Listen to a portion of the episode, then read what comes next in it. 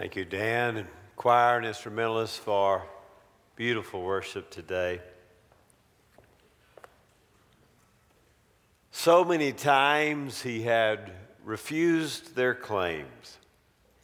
After he fed the 5,000, they were going to take him by force. They were going to make him king, but he withdrew to the mountain.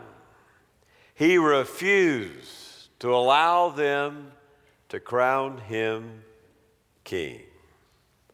Two blind men on another occasion followed him with their incessant crying, Have mercy on us, son of David! Have mercy on us, son of David!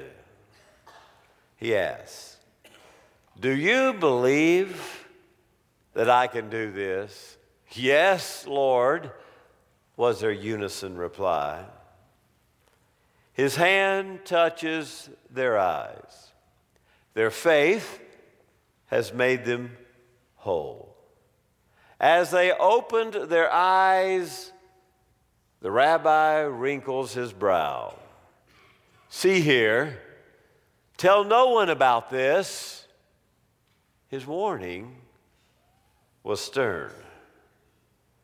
He had a secret to keep. If people knew for one moment that he was able to bring light to dark eyes, that was the sign that it was he, that he was the Messiah. The Old Testament prophets, they didn't cause any blind to see. Shh, don't tell, he says to the once blind, now seeing men. He had a secret to keep for so long, but they couldn't keep a secret. They told everyone.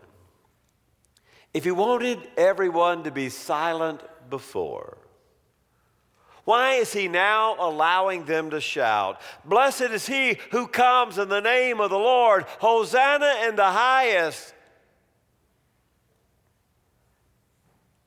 Though Jesus usually recalled such displays of fanaticism and messiahship, this time he just let them yell. He just let them yell. To the indignant Pharisees, he explained, I tell you, if I make these disciples be quiet, the rocks themselves will cry out. Was the prophet from Galilee now being vindicated in Jerusalem? Look, look, said one Pharisee, the whole world has gone after him. The triumphal entry has an aura of ambivalence. As you read these accounts, there is something of a slapstick nature of the whole affair. Perhaps a, a, Roman soldier gallops to the back to see what all the disturbance is about. Now, he had seen parades before, well, the way the Romans do it, and, and they do it right. If it had been a Roman parade, the general would have been in a chariot, spiked wheels sparkling in the sunshine. Well, behind that would have been the officers carrying the banners of the countries that had been vanquished. And at the back of the parade would be the prisoners of war, showing this is what happens to anyone who dares defy Rome. But in this triumphal entry, the adoring crowd makes up the ragtag procession why, the ones who are doing the praising, it's the lame, it's the blind, it's the children, it's the peasants from Galilee and Bethany. When the officer looks at the object of their adoration, he spies a forlorn figure weeping, riding on the back of a donkey's colt, but nothing but a cloak for a saddle seemed like an awfully strange parade to him. Yes, there was a, a whiff of triumph on Palm Sunday, but, but not the kind of triumph that impresses Rome. and not the kind that impressed the crowds of Jerusalem for very long either. What kind of king is this? The disciples were still excited about the triumphal entry. They were sure they were coming into Jerusalem to set up a kingdom on earth. As they celebrate the Passover with Jesus, there's so many more surprises in store for the disciples as they move through the Passover ritual. John tells us that Jesus, knowing that God had put all things under his power. Now, that's an odd statement. He begins with a statement of power. Jesus, knowing that God had put all things under his power, gets up, takes off his outer garment, takes up a towel, bends over, and washes Jerusalem dust off of the feet of his disciples. What a strange thing for the rabbi to do. What a strange thing for the guest of honor to do during a final meal with his friends. What an incomprehensible behavior for a ruler who would momentarily announce, I confer upon you a kingdom. In those days, foot washing was so degrading that even a Jewish slave could not be required to do it. Author M. Scott Peck says the scene of foot washing is the scene of Jesus. Up until that moment, the whole point of things had been for someone to fight, claw their way to the top, and then do everything you need to do to stay on top. But here's a man, here's a Messiah, already on top a rabbi, a teacher, a Messiah, and suddenly he goes down, down to the bottom, down to wash the feet of his followers. In that one act, Jesus overturned the whole social and power structure of his day. Hardly comprehending what was happening, and yet his own disciples, they themselves were horrified by the fact that their teacher, their rabbi, was doing the job below a slave. Oddly enough, of all evenings, on that evening, the gospel writers tell us there arises a dispute amongst the disciples as to which one of them will be considered the greatest in the kingdom when it arrives. Now, Jesus doesn't deny our innate nature of competitiveness or ambition as his creation. He simply just redefines it. The, the greatest one among you will be the least among you, and the one who rules will be the one who serves who washes feet. That's when he proclaimed it. That's when he said, I confer a kingdom. A kingdom, in other words, a new kind of kingdom based upon humility and service. The foot washing, the disciples had seen a painted picture of what it means to live in God's kingdom. And now, 2,000 years plus hence, following that tableau has become no easier. Surely not I, it's not I, Lord. I know it's not me, said another disciple. He dropped a bombshell that evening. One of you is going to betray me. They were terribly upset with that kind of talk. How could there be a traitor in our midst? It's just the rabbi and the 12. He prayed all night before he chose them. I mean, they were his choice. How, if, if the crowd were bigger, if it were a, a larger group of disciples, yes, but how can the rabbi say in this closed door meeting between the rabbi and his dearest disciples, how could he say that one of them was going to betray him? A few moments after Jesus drops the bombshell, Judas quietly gets up and leaves the room arousing, however, apparently no suspicion. I mean, he's the treasurer. Perhaps he needs to go out and get some more supplies, or perhaps he needs to run an errand of charity on behalf of the group. Maybe the rabbi has told him there's something that needs to be taken care of. The name Judas. It once was a common name. Lots of Judases in Judas's day. I'll venture a wager with you that there's not one little boy named Judas in our preschool today. I'll, I'll venture that bet with you. No one wants to name their son after the most notorious traitor in history. And yet, the thing about Judas that surprises us the most is not his villainy, but how ordinary he really seems.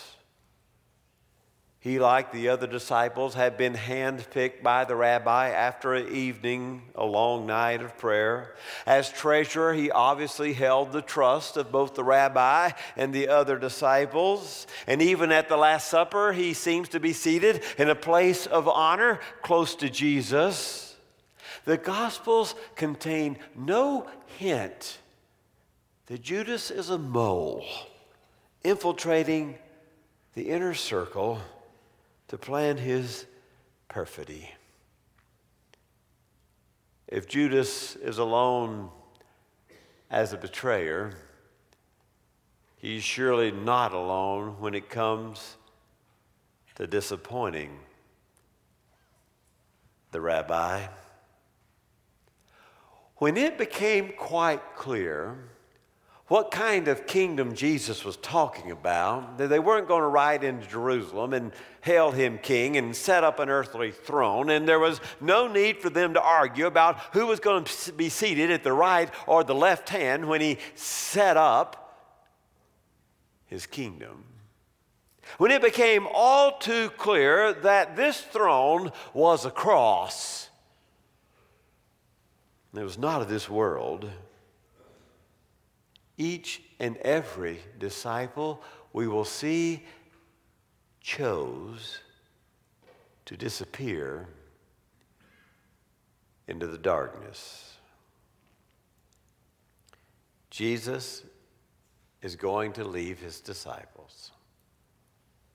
They are disturbed by his foolish talk. He's saying, I'm about to go to a place, and where I go, you cannot come. And they had spent three years following behind him. And how is it now that he's saying that after they've left family and friends and, well, fishing boats behind, that now he's going to a place, and where he's going, they can no longer follow? And Peter says, Lord, I don't care where you're going. If I have to lay down my life, I'll follow you.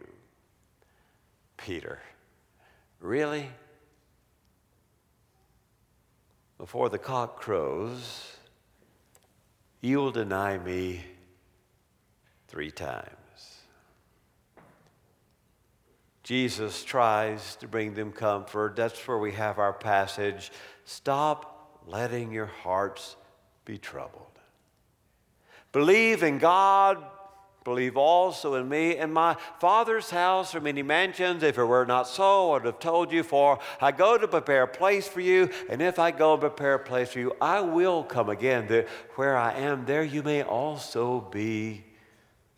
You know where I'm going. You know the way. Thomas says, Lord, we do not know where you're going. We do not know the way. I am the way, the truth, and the life, and no one comes to the Father but through me. Peace I leave with you, my peace I give to you, not like the world gives unto you. Don't be afraid. Don't have troubled hearts.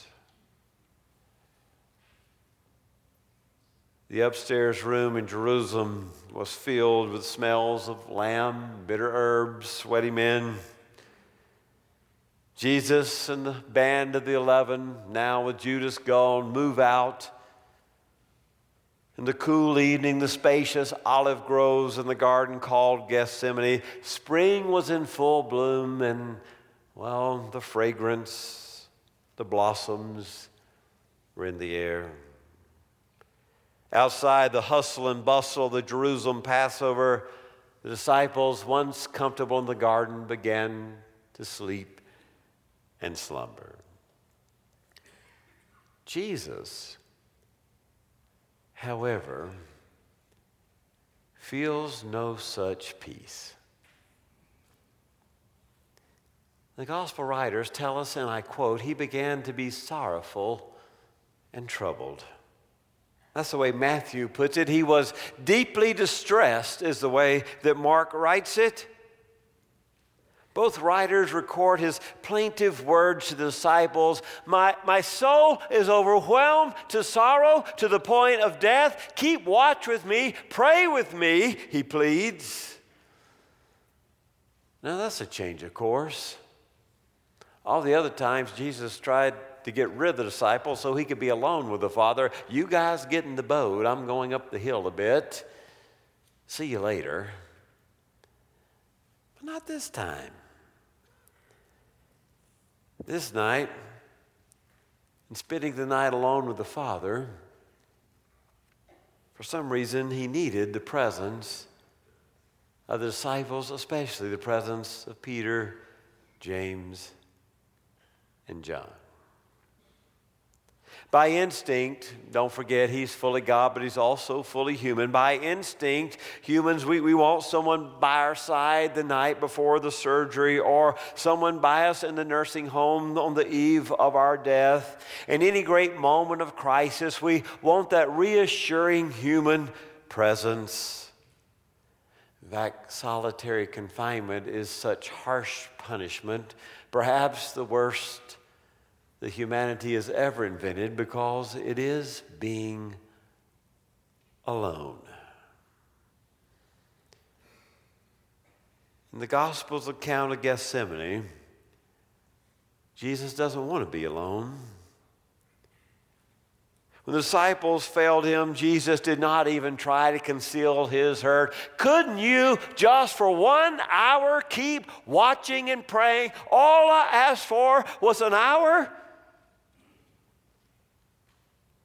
Is it possible that for the first time ever, being alone with the Father was a scary thing? Take this cup from me, he cried to the Father. And it was no pious former prayer. It wasn't read out of a book, it was from his soul. In fact, his sweat becomes like blood falling to the ground. It's a struggle, this Gethsemane. Why, why is it such a struggle? Is it the fear of the suffering of the pain of crucifixion, the worst kind of death ever invented? Oh, I'm, I'm sure there's some of that. Being fully human, he didn't relish dying on a cross any more than we would. But there's more at work as well. It's called God forsakenness. At its core, Gethsemane depicts, after all, the story of, well, an unanswered prayer in some ways. Take this cup, take this cross, find another way, Father. See them there on the, the distance, they're on the hillside. They're already beginning to wind the parade, the torchlight parade down, sneaking the pathways down into the garden. Soon the disciples would forsake him, and during those prayers, those anguished prayers, that met the stone wall of God's no response, must have felt as if God too had turned away. John Howard Yoder speculates on what might have happened if God had intervened to re- grant the request, Take this cup from me. Jesus himself was by no means powerless. If he had insisted on his will and not have been obedient to the Father's will, he could have called down, the gospel writers tell us, well, he could have called down 12 legions of angels, count them, 72,000, to fight the holy war on his behalf. In Gethsemane, Jesus somehow is reliving the temptation of Satan in the desert. Either time, he could have solved the problem by force, one quick dagger in the desert against the accuser, or this fierce battle in the Garden of Gethsemane. Why, if he had chosen to call down the 72,000 angels that he said were at his disposal, it would have changed all of history. The kingdom would have come, but it wouldn't have advanced like a mustard seed. It would have been a hellstorm, and there would have been no place for you in the kingdom. Because in that kind of kingdom, there would have been no messy business of a cross or redemption. It have just been Creator taking over creation again. It wouldn't have solved the problem of sin, my problem, your problem, to do it that way. The cross the cup that seemed to be the thing that Jesus, at least momentarily, wanted to find a way around. Well, that cross is the very reason that he came to earth, and he knew it. Here on the cross, we find the man who loves his enemies. Father, forgive them. They don't know what they're doing. It's here on the cross that we find the righteousness that exceeds that of the scribes and the Pharisees. It is here on the cross that the rich do become poor. It is here that he fulfills the Sermon on the Mount because he gives his robe to the ones who took his cloak. It is here that he fulfills his commandment that we are to pray for our enemies. The cross is not a detour or a hurdle on the way to the kingdom, nor is it even a way to the kingdom. The cross is the kingdom. It's where the business of God, the arrival of the kingdom, comes. After several hours of torturous prayer, Jesus came to a resolution, and his will converges with the will of the Father, and he says, Not my way, but your way. 600 Roman soldiers come looking for a rebel rabbi. And they're surprised that the one they're seeking comes to them. He approaches them. Who are you seeking? We're, we're seeking Jesus, the one from Nazareth. And then that moment of identity I am He. Why, yes, it was saying that he was the rabbi from Nazareth, but it was more than that, wasn't it? Wasn't that Exodus? Wasn't that the burning bush when Moses says, Who shall I say has sent me? You tell them, I am has sent you. I am Jesus said, they fall back at the power of his divine proclamation. A scuffle breaks out. Peter brandishes a sword and whacks at Malchus's ear. Jesus puts his hand on the ear and heals. Says, Peter, Peter, don't you know that he who lives by the sword will die by the sword? And there's 72,000 angels if I wanted to swing the sword. What is this? I was in the temple every day and you didn't come after me, but now you come after me with clubs and swords like a common thief. Rogue hands grab Jesus they go and get the ropes. The disciples begin to save their own necks. There's one disciple, probably John Mark. Someone grabs his garment. He realizes there's only one way out. He wiggles his way out of his robe and he runs naked. He hears the footsteps chasing behind him. He hears the footsteps of his own fears and he runs all the way to the brook below and looks back to see he's alone. John Mark flees. Peter follows Jesus at a distance, and first it's a servant girl. You're one of his, aren't you? I don't even know him, Peter says. And then, warming himself by the fire, another servant says, Hey, hey, I, I, that accent, you're from Galilee. He curses, No, no, I have nothing to do with him. And then the cousin of Malchus, well, Peter cut his ear off. He remembered the one who had, who had hurt his family. Hey, you're the one. He, he denies thrice. A cock crows. Jesus looks at Peter. Peter remembers. Peter weeps. Matthew 26, 56b. Judas betrays. Peter denies. John Mark flees naked. And then notice all the disciples left him and fled. 2656b. All the disciples left him and fled. Peter had been so sure, they were all sure. Don't think you might fall? Asked Judas, asked Peter, asked John Mark. The contrast between Judas and Peter, they both failed their rabbi and yet one is repentant and comes to the grace, all the grace of God, and the other is remorseful but seemingly not repentant, and he goes and takes his own life and goes down recorded as the greatest traitor in history. And, and Peter goes on to preach a revival in Jerusalem, to take his revival all the way to Rome, and to die for the one that he had denied. Where are you?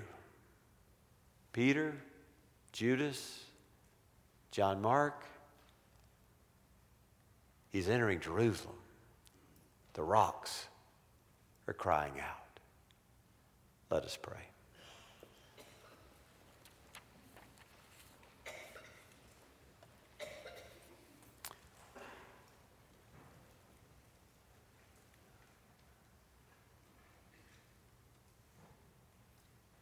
God, that story is so old. And yet today it's so new. God, that story is so familiar. And yet today it's so fresh. Will we allow you, O oh God, to redefine what it means to have power? Will we understand, O oh God, the necessity of the shed blood of our Savior for the payment of our sins? And though we all have denied him, we've all fled naked to save our own necks. Will we meet him on the shore of grace and restoration? Father, May we always be here in our place so the rocks will not have to cry out. In the name of Jesus, we pray. Amen.